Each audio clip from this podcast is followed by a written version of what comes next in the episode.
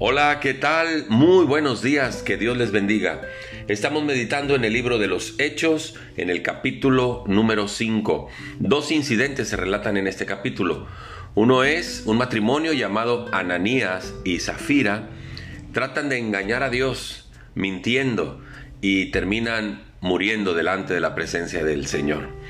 Esto hace que el cristianismo tome un impulso increíble y entonces por todos lados estaba predicando la palabra del Señor. Y desde luego esto despierta los celos, que este es el otro incidente, despierta los celos de un grupo de religiosos, líderes religiosos y políticos del, del tiempo de los apóstoles. Y entonces los apóstoles son aprendidos, son intimidados, son latigados y se les dice continuamente, ya dejen de predicar en el nombre de Jesús.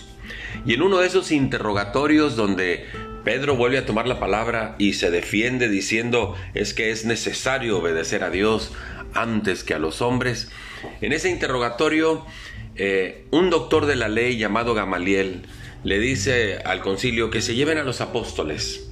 Y entonces habla ante los líderes religiosos del pueblo y les dice que hacía tiempo se había levantado dos movimientos antes del cristianismo y los dos habían terminado en nada.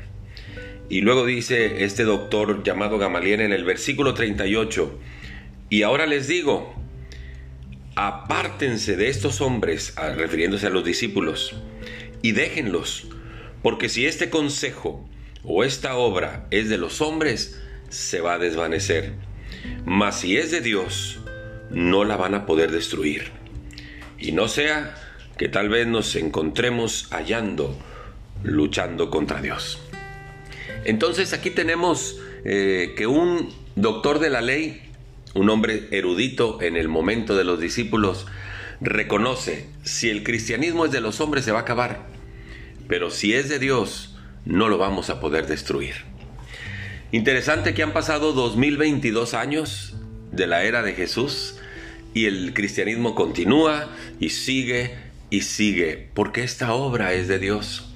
Se han levantado ideologías para tratar de destruir el cristianismo, se han levantado movimientos políticos para tratar de destruir el cristianismo. Hoy por hoy se dictaminan leyes que vayan en contra de todo lo que Dios ha establecido en cuanto a familia, en cuanto a adoración, en cuanto a trabajar con la gente y predicarles el Evangelio. Y esto sigue. Seguramente eh, muchos estarán topando con estas palabras de Gamaliel que dice, tal vez te estás encontrando que estás luchando contra Dios y no vas a poder con Dios. Así que mantengámonos firmes porque el cielo y la tierra pasarán, pero la palabra de Dios nunca pasará. Muchas gracias, que Dios les bendiga, hasta pronto.